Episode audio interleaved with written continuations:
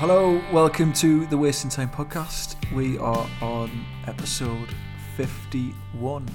Doesn't feel quite as special, does it, Chris? Now we're past like that 50 I know. Well, we're going to have to wait until we get to obviously a 100. So we're just going to have to smash through these next few ones, I guess. Got some work to do, yeah. Yeah. yeah. How's it going, man? You alright? Yeah, I'm okay. I'm okay. Uh, just recovering from a bit of minor surgery. Apart from that, I'm all right. Things okay with you? Yeah, good, good. Nice to do. Nice to do this on like a Sunday afternoon. Yeah. bit of Yeah. downtime. Yeah. Yeah. Um, sure. yeah, much much new in the in the music world. No, uh, just uh, a couple of releases I've been checking out here and there. Um, it's a band called Rematch, pop punk band. Who've got a good sound. Been listening to them a lot. Uh, band called World War Me, who I found out a few years ago.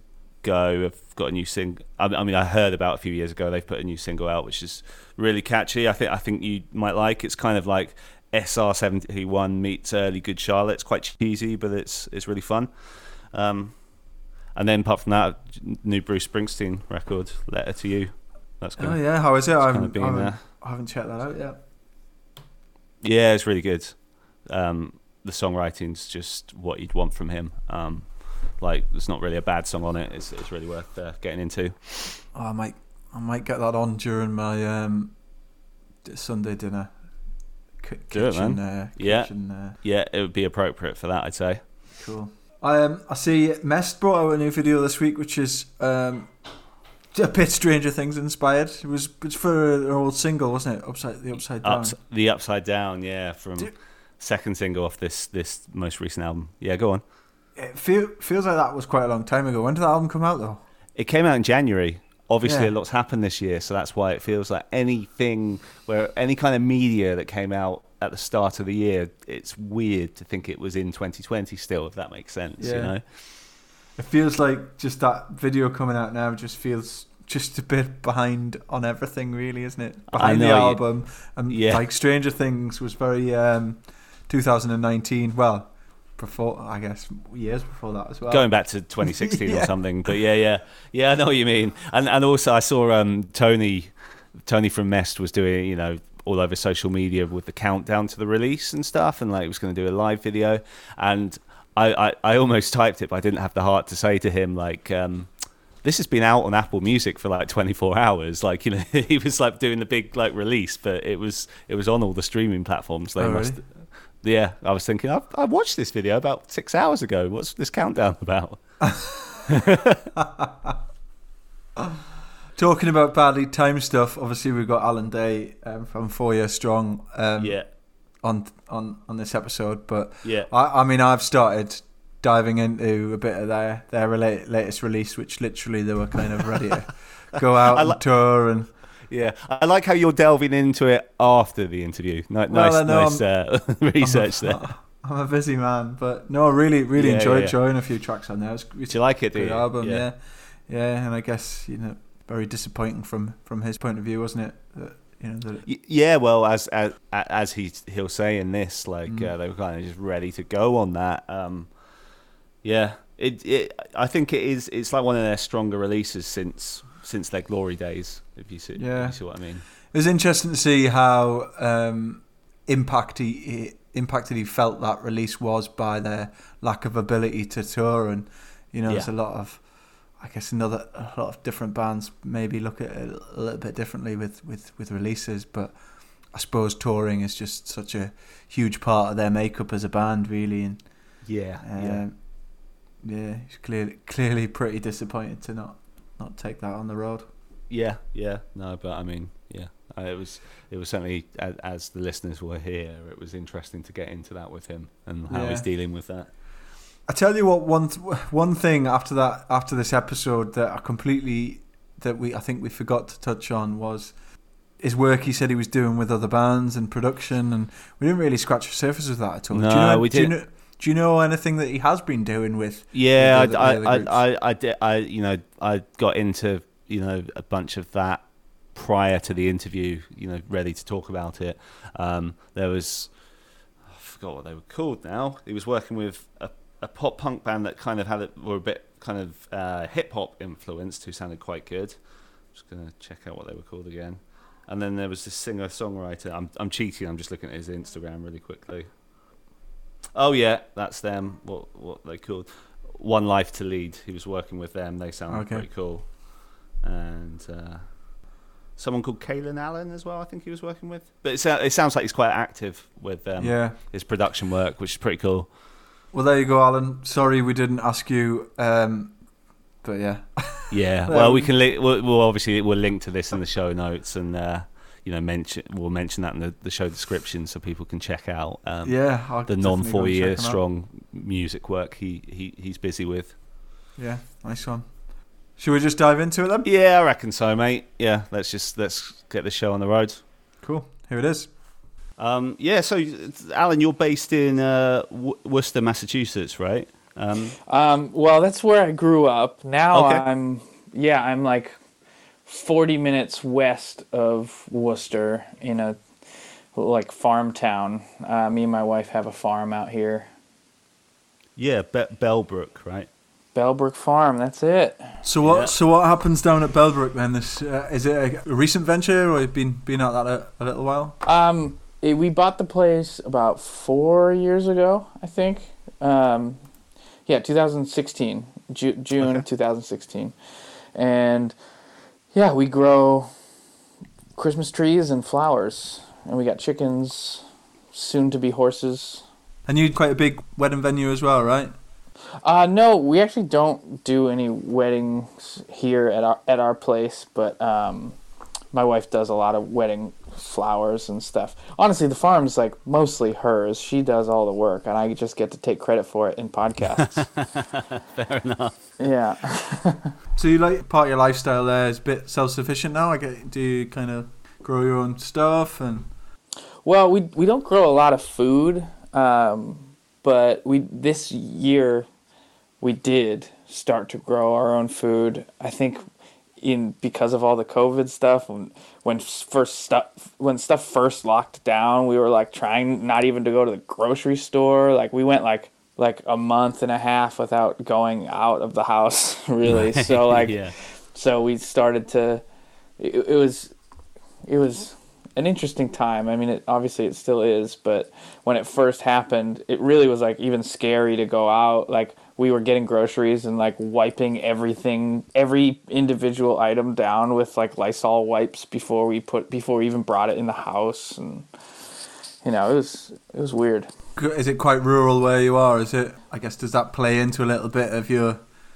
Uh, I guess being away from what's going on a little bit more, the anxiety that comes with it a little bit, and COVID and Well, honestly, I feel like maybe it's the opposite. The opposite, like, well, at first, yes, like not being around anyone and not seeing anybody, it, and and only staring at my phone about how bad everything is. It was just like, yeah, just like let's keep staying away from everybody. But the- the long term effects of it is that honestly, life is relatively normal here because you know, I'm not stopped from living my everyday life of going outside and feeding the chickens and taking my dogs on a walk and working on the farm and, you know, recording music in the studio and doing all these things that I would be doing on a normal at home day, yeah. you know, as opposed to I I have a sister who lives in Los Angeles and it's so crowded there that like you kind of were forced to just not do the things that you always do. Like the lifestyle there is just different where like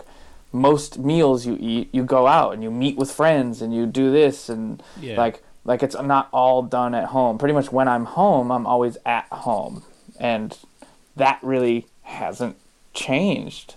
Um, but at first, yeah, like being a little secluded and just staring at my phone made it like, oh fuck, we we can't go anywhere. it's fucked up out there. right. Did Did you have much in the way of kind of plans um, with Four Year Strong before before things kind of? Oh boy, did we have plans! Yeah, we put out a new record at the end of February. Right, literally, the the Yeah. record Yeah. came out February twenty eighth, and that was the first day of a tour. Um, and we got eight shows into the tour before it got canceled. And Where Right. Where were you when when that kind of? uh, well, the last show we played, it was a weird situation because it everything shutting down happened really quickly, like right. um, in the states anyway. You know, like we knew we all knew COVID was a thing, but like literally the first week of that tour, we were like doing signings at our merch table. We weren't, no one's wearing masks. Like everything was relatively normal. You had the idea in your head of like, "Mm, maybe I should wash my hands before I eat, you know, but that was kind of the extent of it. And then the last show we played was in North Carolina, but we had no idea it was going to be the last show Sure. because then we had a day off after that. And then the following show that was scheduled was in Atlanta, Georgia.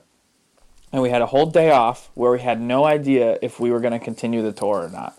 So we spent the whole day off being like, hmm, I wonder if we're going to play tomorrow. And then the the morning of the show is when we got word that like, nope, the rest of the tour is canceled. We're going home. And it was yeah, it was rough. And at that point, it was like hopefully like yeah, this tour's kind of it. Not not necessarily. Oh well, this is the last show you're gonna play for maybe close to two years. Who knows? Yeah. You know, because there's really no end. Yeah, there's no end in sight for. Because it's kind of the worst case scenario, right? Like Right. like live music, live entertainment, like a bunch of people crowded in a small room. Sure. You know, it's and, and jumping on each other and sh- like it's just yeah. We, I mean, we kind of starting to introduce these these socially distanced concerts, and we were hosting a a load of uh, there were kind of festival festival type concerts here. Like Frank Turner was was doing one. There's a f- you know a few other big kind of UK artists on the bill, and they were just doing them kind of back to back. And you had your your pods like where you could book a pod with like two, four, six people. Um, and it's weird, weird as fuck, but um, Yeah, but there's certain that- there's that certain stopped kind of now. music.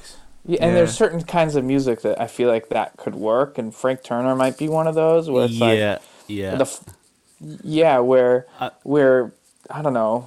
I, I, don't, mean, if you're I don't know blasting if through brain pain, it's not going to be Yeah. the same, is it? Yeah, the music was never intended for someone to be separated from a cell. everyone else. Yeah, like the, the the music was written with the intention of like a bunch of people crowded in a room and like Right. reacting to it and, and engaging in it and and interacting with each other and with us and like that's that's what I think this whole genre is is based upon is this like inner level of interaction and intimacy within with between the the artist and the and the audience but he literally can't have that yeah. How how are you dealing with like where it is at the minute, and you know the prospect of, you know, potentially having what you know two years of not being able to do it? Are you are you coping with that okay at the minute? I mean I'm telling myself yes But um, it's it's it's a rough place. It, it's hard. I've been trying really hard not to let it affect me too much because I know a, a few things. One, there are people that are affected in w- significantly worse ways than I am, so it's hard for me to play the victim here, right? Um, and on top of that, there are there are plus sides to being able to like COVID aside, there's no really plus side to that, but uh, the plus side to not being on tour is being around my wife and my dogs and being home and and Sure. getting to focus on on other things that I, I, I- wish I would be able to have more time to focus on like like um, I have a recording studio and I've been doing a lot of remote um, production with bands all Yeah. around the world, which is something that I haven't that isn't necessarily always easy to do with my busy touring schedule and um, but yes the the I it is really hard for me specifically with the album having come out because it was our it is I, I can speak for the whole band when I say it's Right. our favorite piece of music we have ever written and something that we Mhm. were more inspired by more inspired than we have been in years. And like excited. We felt like we were fucking kids again like when we first started the band. And it was like this rebirth of excitement and for us. And we were like all in to like give this record of like we had tours and Mhm. we were just like we were really engaged which is the first time we have been in a while.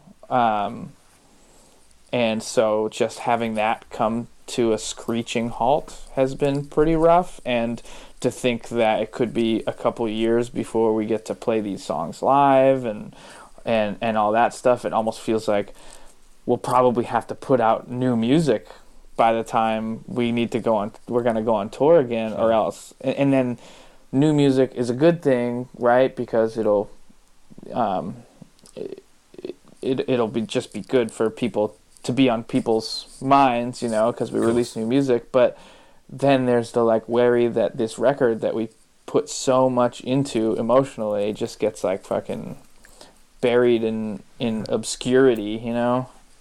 I mean, uh, we've seen quite a lot of bands doing their, um, you know, kind of online kind of shows. Is that something you've you've talked about or considered at all? Yeah, yeah, we're we're working on trying to figure that out for um, sometime at the end of this year. Um, okay. But it's we're as a band probably the worst um, at like organization and like we're really really good at procrastinating and leaving things till the very very last second so like right. of course here we are in 2020 the worst fucking year ever for the music industry, arguably. And here we are, pretty much at the end of it, and we still haven't done shit. But hopefully, by the end of it, we will. so, I mean, obviously, you've got your, you've got your, I guess, your hands full a little bit, and you keep yourself occupied with, with what you do, kind of on your farm. What, what are the other guys, um, kind of up to outside of the, the band stuff? Uh, well, Dan has two kids, so he's dealing with the whole all the COVID restrictions in an entirely different way than everyone else because he's having to homeschool his kids and like you know that so, eats up so a lot skills, of his time. So your school's on on open at the moment then. Um, it's I think it's town by town here. So like I the town I live in, I'm pretty sure it's optional uh, whether the kid goes to school or not, but you do have the option. Um, and I think there are schools that are doing like like kids only go to school every other day, so there's half as many people in the school at a time, and then the other days they do homeschooling. Um, but I'm pretty sure Dan's kids are only doing at home schooling. Uh, and I'm not sure if he chose that or if the schools in his town aren't open at all. I don't know, but yeah, that's that's keeping him pretty busy, and I I can only imagine how like intense that must be. um, but Joe, Joe owns a, um, he owns this building in Worcester that has like a coffee shop and a barber shop and ceramic studio and a skate shop. Oh, nice. In it, so he's he's keeping pretty busy there, so he has something to focus his attention, his energy on. And Jake's, um, him and his father are like carpenters, contractors, and they like build houses and do renovations and shit. So he's keeping busy with that. Okay. So, Alan, the, the way we normally do these shows is uh, we kind of like do it like chronologically, like talk through your career a bit. Um, so, you know, we're not just going to sit here and just, you know, talk about COVID all day. Yeah, yeah, yeah. um, or go through, you know, just systematically the story of Four Year Strong. But if it's cool right. with you, like just throughout the timeline, there's like a few questions that Nick and I want to ask you, and like if we just kind of guide it along like that, is is that cool with you? Yeah, of course. Okay, I, I suppose like just initially, like you, you formed the band like around the turn of the century, like 01, something like that. Um, yep. Like what? How old are you guys? Sorry to sound rude. I'm just trying to get gauge like. I'm 33. Okay. Um, so I was really young when the band started. I was a freshman right. in hi- freshman yeah. in high school. Um, yeah. So fuck, that was a long time ago. Yeah. Okay. Yeah. No, I'm just trying to gauge it because so you're, you're slightly younger than us. I mean, not not by much, only like a couple of years or whatever. But so I just I'm just curious to see what music you were listening to in 2001, given that you're around our age, I guess. Um, I mean, at the time, I was listening to kind of what started the whole Four Strong thing, which was a mixture of like pop punk and emo kind of stuff. You know, I was listening to like New Found Glory, Saves the Day, The Starting Line, Midtown, you know, Get Up Kids, The Anniversary. I don't know, like that world, but simultaneously listening to Hatebreed, American Nightmare, Converge, The Suicide File, like, you know. Yeah. Which, which makes sense with, with, with the sound that you guys went for. So was that kind of like a conscious thing when you formed the band? Like you kind of wanted to blend those those kind of sounds? Yeah, yeah, that was 100% the the goal. Um, also because I was in a pop punk band, like really pop punk, like okay, like the worst thing in the world. Um, it was me and Jake and a couple other friends, um, and then Dan was in a hardcore band, right? And he wanted to start like a pop punk emo band, and the person that was also in his band, his brother was one of me and Jake's best friends. So he was like, I don't know, well, my my brother's friends are, are in a pop punk band. Why don't we ask them if they want to join? And that was kind of the start of it. And then we kind of just like blended. It's funny because at the first like generation of Four Years Strong, it was very much kind of the Four Years Strong that people know, which is like pop punk mixed with like hardcore mm-hmm. influences.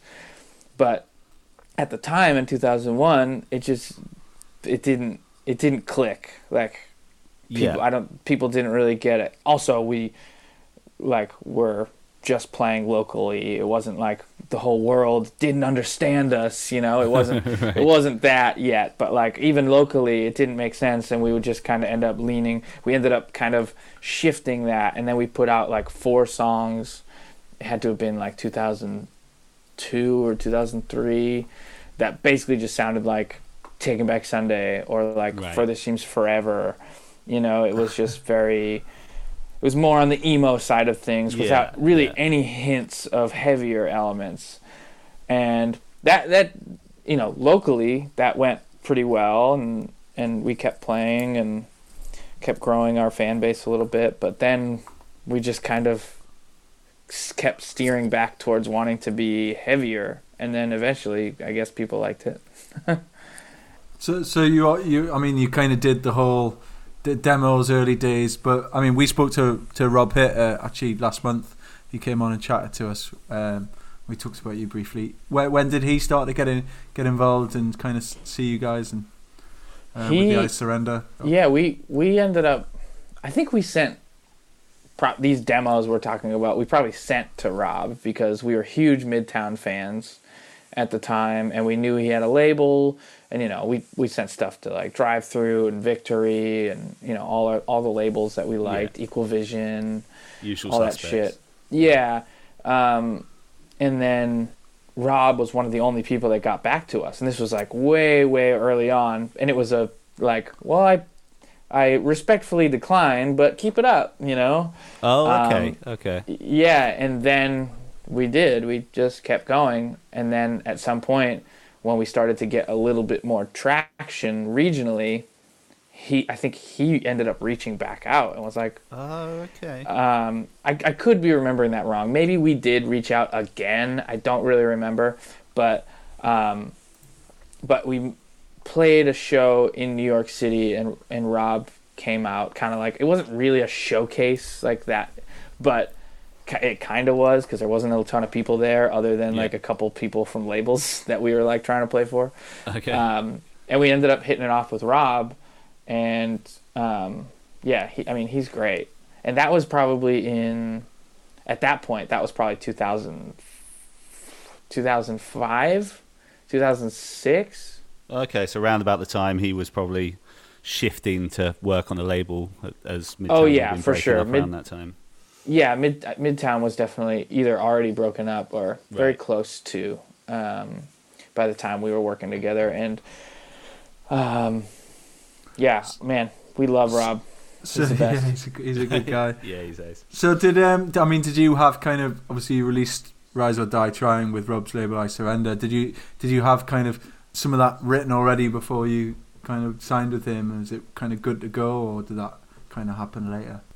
Uh, no, we had a, a bunch of the songs because you know that was our first like real full length. So it was Mm-hmm. Yeah. it was a, s- you know compiled of songs that had you know songs that were written for the album, but also songs that we had been living with for years at that point, like um, or and kind of Frankenstein versions of older songs and stuff like that. Yeah. But so some of it existed before Rob was in the picture, but um, no, we we started recording the album like while being on I Surrender. Um, I think I think he heard some demos we had done for that like what ended up getting us signed were demos that we had done for Bada Bing with a pipe, um, Men Are From Mars, Women Are From Hell, and so uh, what is it called? Rectum Damn Near Killed Him. I think those were the ones that we had recorded. Um, and we had already previously bef- that was like in one recording session we did with this guy Shep Goodman, who's a, who who I still talk to like fairly regularly. He's a great guy. Okay. He um, he was our, our I guess fast forward quite a bit. We did early demos with him before we were signed to I Surrender. Later on, he ended up being our A&R guy at Universal when we got signed with Universal. But anyway, we recorded these demos with Shep, um, and we had previously um, already recorded in another scenario up in Canada um, with a friend of ours, Dean Hadji Christou, who now has done all the like, he does a lot of heavier bands now, like he does like Parkway Drive and shit like that. Um, but this was in like 2006, I think. We recorded uh, Heroes Get Remembered, Legends Never Die, and like some some old ver- versions that had been entirely reworked for like Maniac and The Takeover. Um, Just like so so yeah, there was all these things that kind of hybrid like kind of got created into this album that we made after working starting to work with Rob. I was going to say, well, I mean, after Rise or Die Trying, you released that. I mean, is that when you really started to kind of feel that you were picking up some real steam? Because I, I assume that's when you uh, you started to kind of come over to Europe and, and what have you. Did you? I mean, did it really start to accelerate from there? Was Oh yeah, that was yeah, that once that record came out, it was kind of the well, starting to work with Rob in the first place was kind of what like started kicking things into gear cuz he was just he's such a like a like balls to the wall, like hard working guy and like once we started working together, it was so much less of us still being now like kind of how I described us being procrastinators and just like really disorganized. Like we're the same now as we were then, you know. Okay, yeah. It- like nothing has changed, and we've just had people like Rob to cover our ass and get us through all that bullshit. Um, but yeah, like he he had like he was involved in like making Rise Die Trying, not necessarily from a creative standpoint of like writing the songs, but very much creatively, like helping inspire like you know the track listing and the the marketing and the you know he he was very hands on um, with that. And when the record came out we at the time were on tour with the starting line which was our first which was our first like big at the time felt like the biggest fucking thing in the world because also they were one of our favorite bands. Um, um, sorry i don't know if you can hear my chickens we can. It's, it's, Uh, it's a nice added touch. yeah. So, yeah, I got a window open. It's a nice day. Um, but yeah, we were on tour with the starting line, and our album came out, and it just kind of worked. I was the thing is with Four Years Strong, it was never really like a big moment of like, wow, we've made it. It was always this kind of slow burn, and like Right. things were always just a little bit better than before, and a little bit. Every tour we did was just a little bit better. The crowds were a little bit more responsive. The like like it was never really a big spike. I, I mean, I guess in comparison to the years of demoing and playing local shows to Rise or Die to Trying came coming out, that was probably the biggest spike. But from there on, it was just a gradual uptick in Right, right. in things and, and, and really never up until one point in our career did things kind of like take a drastic downfall. But So what what was your what was your first experiences with the with the UK then? What at what point? Um, yeah, my, our first play? experience was we came over and played um, Give It a Name Festival. Oh, right. Okay. Okay. Yeah, That, that was our very first time overseas. Um, it was, and and we ended up doing the Give It a Name tour. Um, All right. So who was on on that at that time? It was it was us, um, Meg & Dia, Oh yeah. Yeah. Mayday Parade, and the Color Fred, Okay. which is Fred from Taking Back Sunday. Yeah. Yeah. Yeah. Of course. Yeah. Um, and we all played like the festival, which I think the headliner the day we played was Thirty Seconds to Mars. Mm-hmm. Um, but then the the tour was like kind of like a small club thing, um, and the four of us shared a bus, and it was like one, it was the first time we ever had a bus, so it was like exciting, but also at the same time, it was the most crowded thing because we had so many people in crammed into one bus. Yeah. But yeah, that was great. Honestly, that tour was amazing. And was, was that the your first time in the UK slash Europe personally? Oh, yeah. Oh wow. yeah, okay. yeah. The only time I've honestly, maybe still to this date, the only time I've ever traveled internationally is with the band. Right. Okay. Oh wow. Okay. Um, yeah, I mean, other than Canada, maybe, but right. Yeah. um, yeah, no, that was my first time. Like, I, we had we had toured the states, so I I, I had traveled um, and like known what it was like to be on tour. So it wasn't necessarily this brand new lifestyle change, but like, but it was exciting to be in such a new place, especially because then and still to this day, it's one of our it's one of our bigger markets in the world. Like, um, so like from then and still now, it's one of the, some of the best shows we ever play are in the UK. So it was exciting. It was very exciting for that reason. Like we're doing pretty well in the states, and then we flew to this new country, and all of a sudden we're like, oh shit, people like us here too. That's this is pretty sweet. Yeah. It's definitely been a big following for you since those days. What What are some of your favourite UK cities to play? Oh, Apologies to mean- our American listeners. But Yeah, yeah, yeah. UK centric. Well- but anyway, yeah. I mean, I know this is probably cliche, but it's just London shows are always insane. Yeah. Yeah. Um, but really, I don't know. Manchester's always awesome. You were due at uh, Slam Dunk this year, weren't you? Um, Yep. uh, and it's been you're due here next year if it goes ahead. If it, yeah. Yeah. I would big think if, that. big if. I, well, big if, but I'm hoping. I'm crossing my fingers, hoping because um, the the word on the street is that, or I really, it's not really word on the street, but the hypothetical idea is that maybe outdoor shows will happen first. Like mm-hmm. of all the types mm-hmm. of touring, outdoor festivals are like the first thing. It's the same thing as like like why would an outdoor festival not be able to happen? I I have a, a house on Cape Cod. My family does, and Okay. We ha- we have a little private beach area. So so we were socially distancing really nicely, but with, it's right next to the public beach, and it was just as fucking Mm-hmm. jammed, packed it? as Yeah. Mm-hmm. as any other summer. So I saw that and I was like, this is so frustrating that like this is just allowed to happen, but I'm not allowed to play music to people. You know, it's it, it's frustrating. Yeah, I but. I, but I understand, especially the, like the indoor close quarters, like literally like touching and sweating on uh, each other is terrible. But um, yeah, that's why I'm hearing maybe outdoor festivals could happen in the summer, spring, summer. I don't know. But there's Well, no, there's really I no way to know.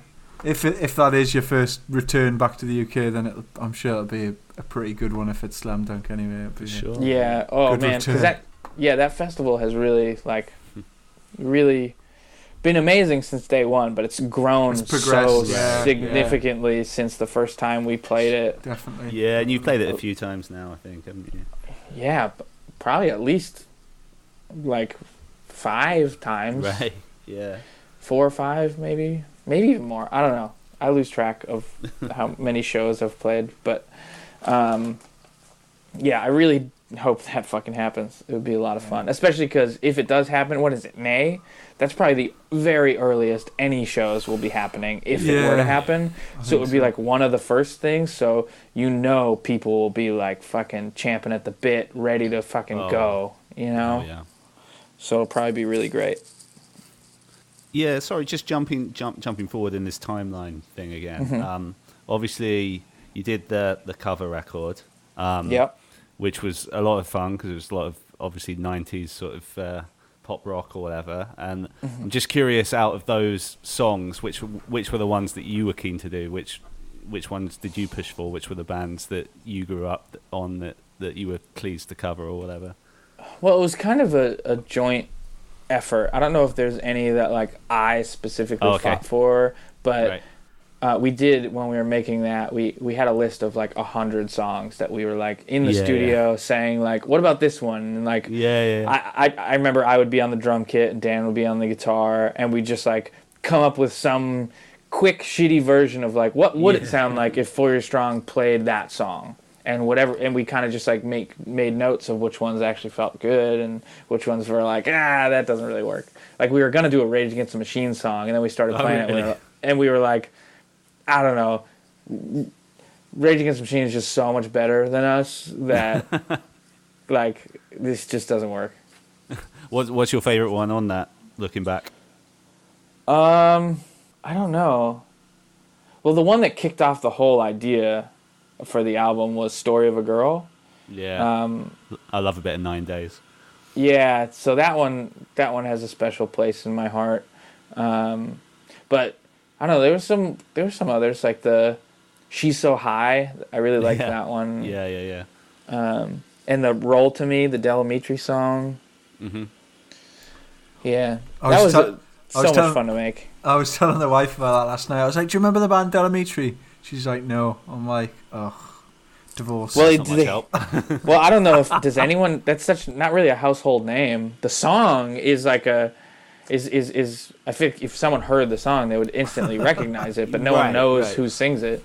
yeah, exactly. So, um, j- I mean, just diving into kind of the universal kind of crack and the relationship. Like, how did that? How did that come around? And uh, I guess start for you guys. Well, it was mostly because of Shep Goodman, who I had mentioned Okay, earlier that yeah, we did yeah. demos with early on. Um, he became like an instant like good friend when we worked together back in 2000, 2006 it must have been or maybe before i don't remember. I think it was 2006 and like he we- we'd see him every time we were in the new york city area. He'd always come out to shows and he was always a big fan of the band and always had believed in us. So when he got this fancy new job being the a&r at universal motown we were one of the first bands he signed so that was exciting Yeah. and mostly because obviously everyone has like horror stories about being on a major label um, especially bands in the like punk rock scene you know like because major labels don't necessarily have a like a good history of like the underground scene right Of course. of like course. they like it's just kind of an entirely different world. So that's why they try and treat underground bands like pop acts and when they don't sell records like pop acts they get treated horribly and that's why all these bands have such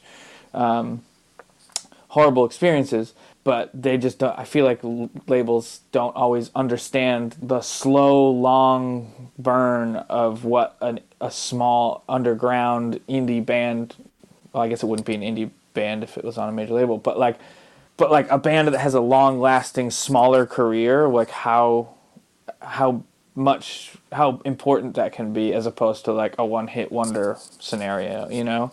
Um, but anyway we had a amazing experience at universal motown because we had a longtime friend who was our our guy our A&R guy and because he was such a long time fan and friend of the band he kind of created this team of people that were like champions for the band and we got to know everyone really well and like his assistant at the time, I literally still talk to. We we texted each other just the other day, um, and she still works at Universal. And we just like our art department and our marketing guys. Like we had this whole team of people that it felt like an indie label. It, like we knew everyone by name. We would go into the office and hang with people, and and on top of that, the album that we made together all the pieces fell together because this was Enemy of the World that we did Yeah, was our yeah, our course. first release with Yeah. with. Universal and like we had the bigger budget to do really great artwork and like I don't know it just felt like everything was kind of in the right place Rob was killing it on the manager front and like I said this to him just the other day and I think it was the first time he'd ever heard it but I've been saying it we he came up with this idea him and uh, Gabby um, who who own I Surrender yeah, yeah. He he mentioned her quite a lot actually when we spoke to Yeah, him last year. Yeah. she's she's amazing. Um, uh, they created this thing, this idea called FYS yourself, and it was a website where you could like put these little stickers on your photo and like post it on your MySpace, Right. you know. And I I realized years later that like they pretty much invented like Snapchat. right. They invent like like this was so this was in 2007. No, no, no, no. Yeah. This was 2009, 2009, Yeah, 2010. yeah, yeah, yeah. And it was such a hit. We thought it was kind of not going to lie, at the time we thought it was a little lame cuz it was like pieces of four strong things like like a shark with a you know, a robot shark or Mm-hmm. whatever and you could just like put that on your photo and like put a wizard hat on yourself. You know, like you could do all these things and then like it was a website, it was fySyourself.com. So it wasn't really even on your phone. You had to do it on your computer and Right. but it the idea of it and, and, and how well it worked for us at the time because it was right around when Enemy of the World was coming out and it was like so much activity with the fans like online which was like kind of a new thing at the time and it was fucking Snapchat he should have fucking made that a thing for everyone not just for his strong Yeah. Yeah. um, Made a killing. yeah, no kidding. But yeah, so we had a great experience at Universal Motown. Um, of the World was such a great time in our career because it was exciting and things were kind of just better than ever. Touring was great. Um, then we fast forward to record two on Universal, Mhm. which was in some way, shape, or form, and not so much as great of an experience because when we started the album, we were still on Universal Motown, and while we were in the studio recording, Universal Motown folded and everyone got fired. Right. Oh, right. right. Uh, Yeah. So then there was like a two week period where every band that was on Universal Motown was in limbo of whether they would get picked up by the sister label, Universal Republic, or dropped entirely. Okay. And we ended up getting picked up by the sister label. But I think that was this that was part of the downfall is yeah. we had a really great relationship of people that were kind of rooting for us at Universal Motown. And when we switched over to Universal Republic, it's almost just it was like a financial thing at that point where like the money was already halfway into our album, but there was no emotional like attachment Yeah. that when the album came out and they saw it through and it didn't just like magically sell a million records they were like all right never mind so it was basically basically they would have had to pay us money like pay a fee to drop us before our contract was up right so Okay. instead they saw the contract through because it was only a two album deal Yeah. and w- one month after the album came out they dropped us Uh, okay. and that was their way out of like, well, we already started paying for the album, so we might as well see it through in case it sells a million records. And then when we drop them after the record comes out, we don't have to pay the fee, you know, the penalty of dropping them before their contract is Got up. you. Got you. That's you, uh, that's my theory anyway. Okay. Okay. Well, like listening back? Do you like musically? Do you like that album? Like now? How how do you feel about it now? Well, there was a very specific moment relatively recently where yes, at the time it was something we were all incredibly proud of. And while we were making the album, and it was a, a, a very exciting time because it were we were, you know, coming off of a very successful album for us, Enemy of the World. And this was like our next big thing, and we had like tours, like headlining tours booked, like before the album was even finished, and like things were going really well. And I feel like there was a lot of anticipation on what we were gonna do with this new album, and we were excited. We felt like we were doing this fucking next level shit, but then it came out, people didn't like it, whatever. Fast forward to this was probably a couple a few years ago at this point, but we were out on tour. I think it was maybe when we were on the Rise or Die Trying 10 year tour. Oh yeah, uh, or, or some, something in that something around that time yeah. where where we had this we were on our bus hanging out and just saying like we should play more songs from in some way like fuck it's part of our discography right like really the only song that is sometimes in our set list is stuck in the middle it's the only song that's kind of Okay. No pun intended but like stuck you know Yeah, yeah. um, but um, one day on tour, we like, we should play more of these songs. Like, fuck it. So we put it on on the bus.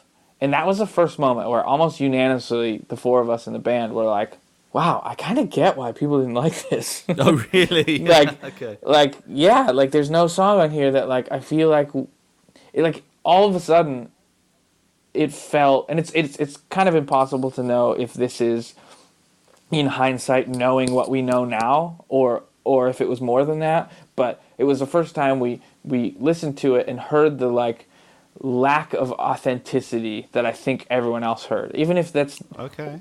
even if that's why they didn't even if that's not why they didn't like it like if they didn't realize that the lack of authentic- authenticity was what was holding keeping them from like enjoying it but that's what i got in that very moment was like it doesn't sound like Four Years Strong and and knowing who i am now it doesn't feel like authentic to me like like i wouldn't write that record now like Okay. I also wouldn't write Rise or Die Trying right now, but something about that feels more authentic to me.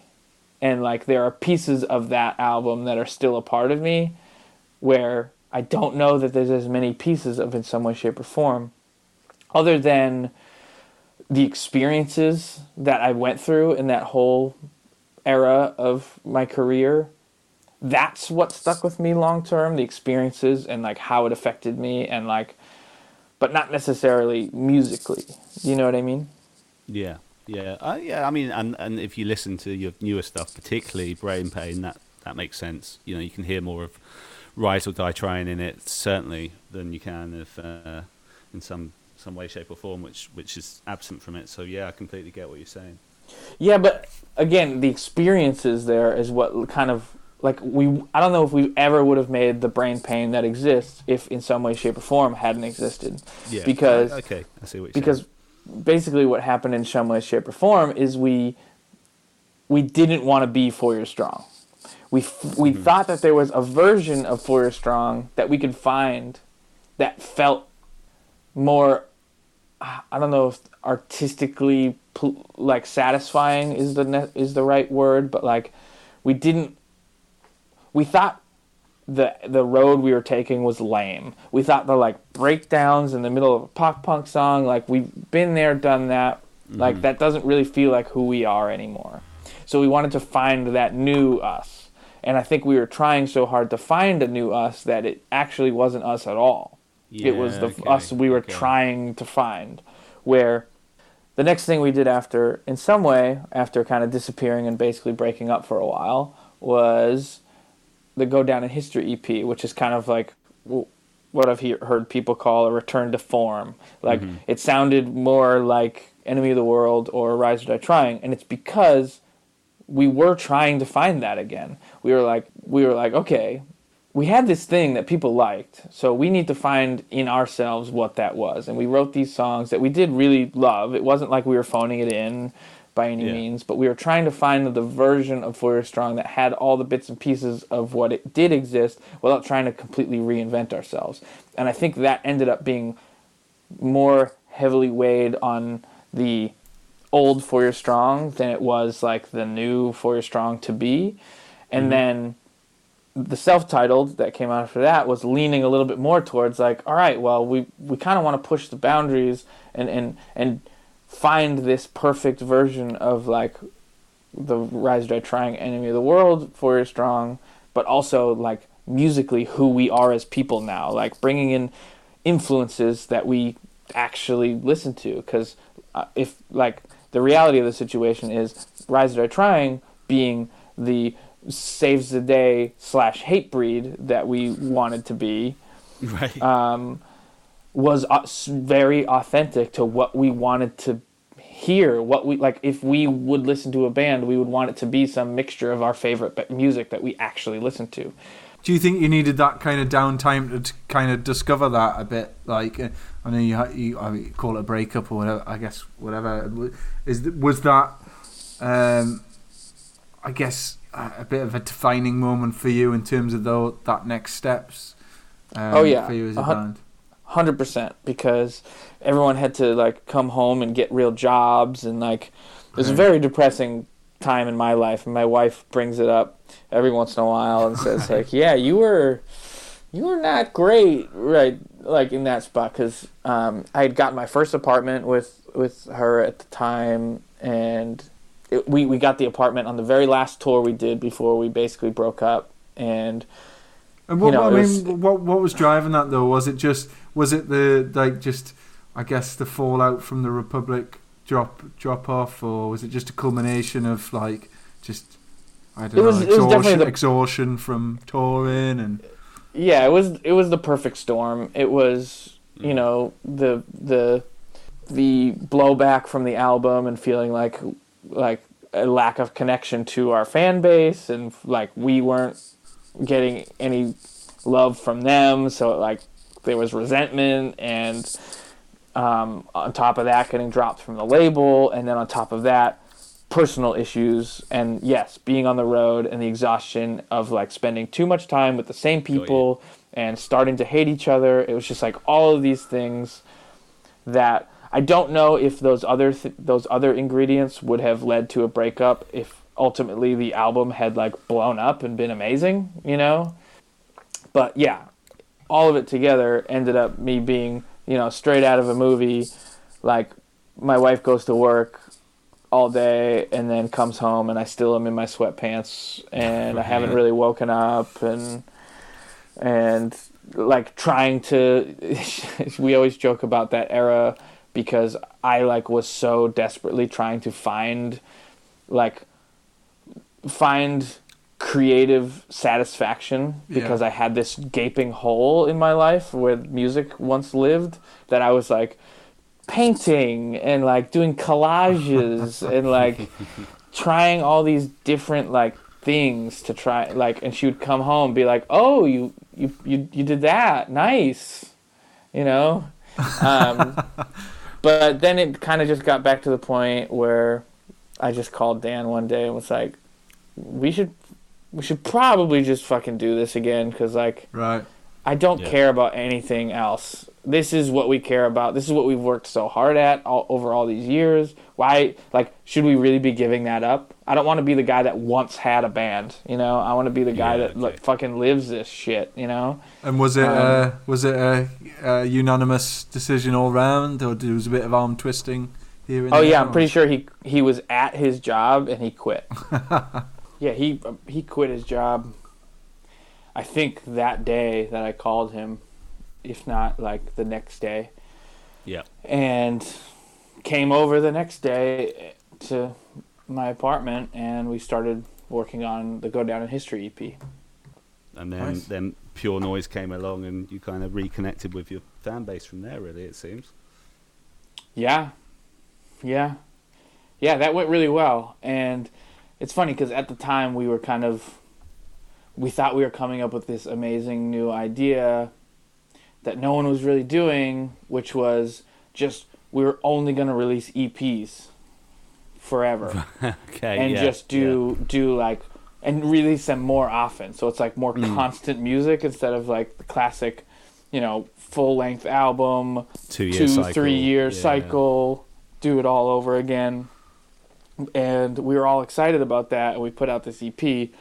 and we didn't get a lot of press out of it and things like that because everyone's reaction to it, fans and the press we did get and things like that, were Four Year Strong's kind of back. They put out this EP, and we can't wait for them to finally do a full length. like Yeah, that was kind of the unanimous response. So we were like, ah, fuck, all right. So maybe we'll just do a full length.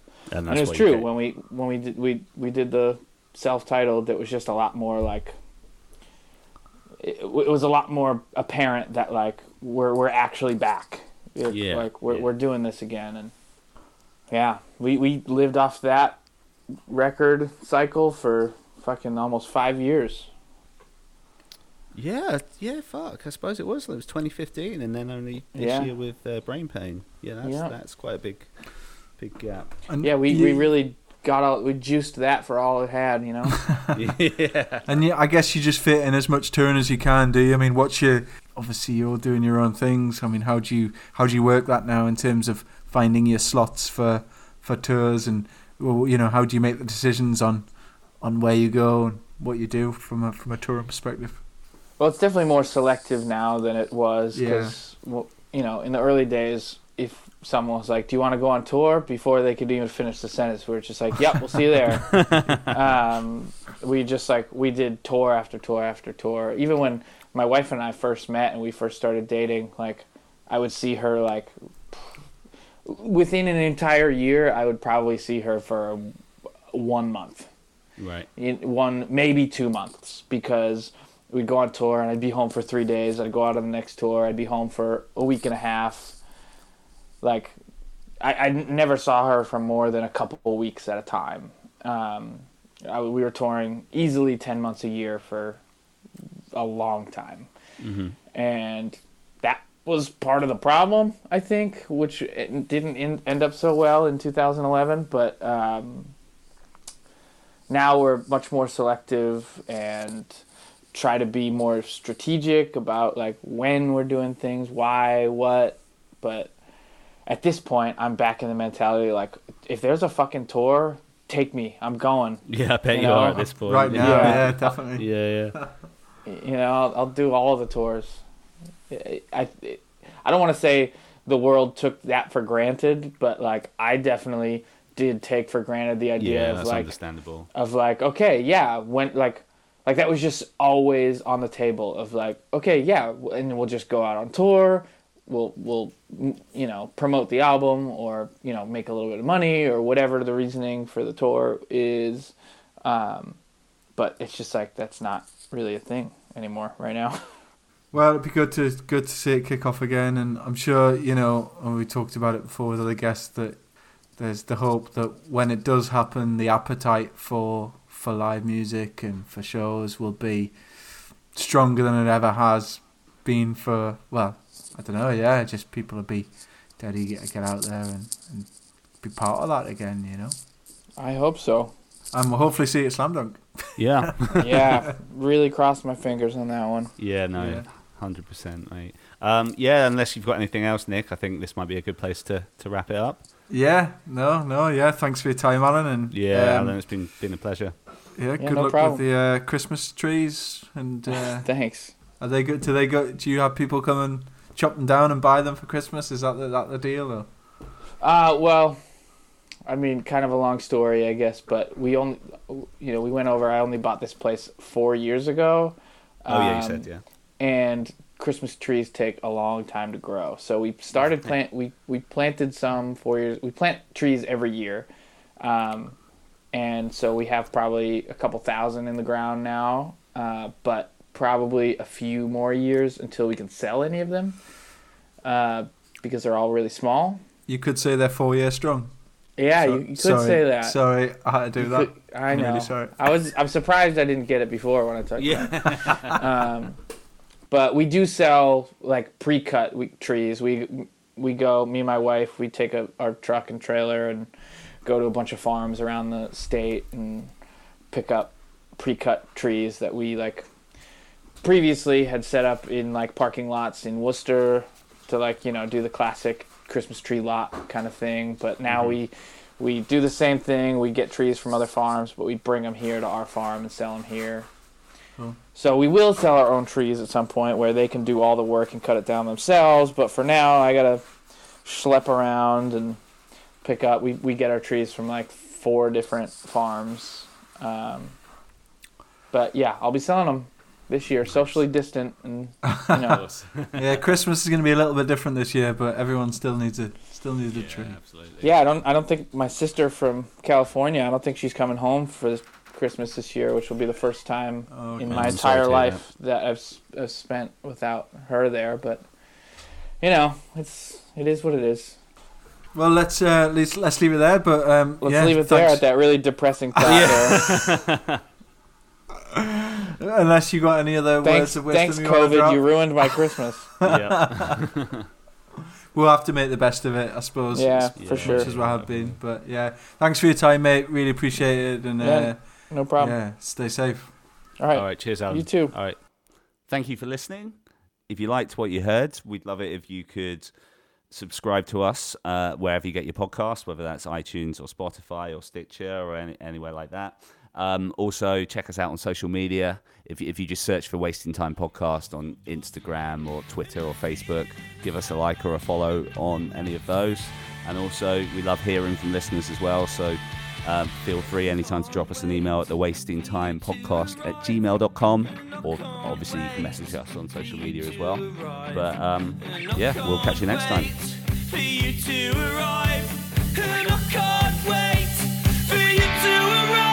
heaven will sing all of our best songs.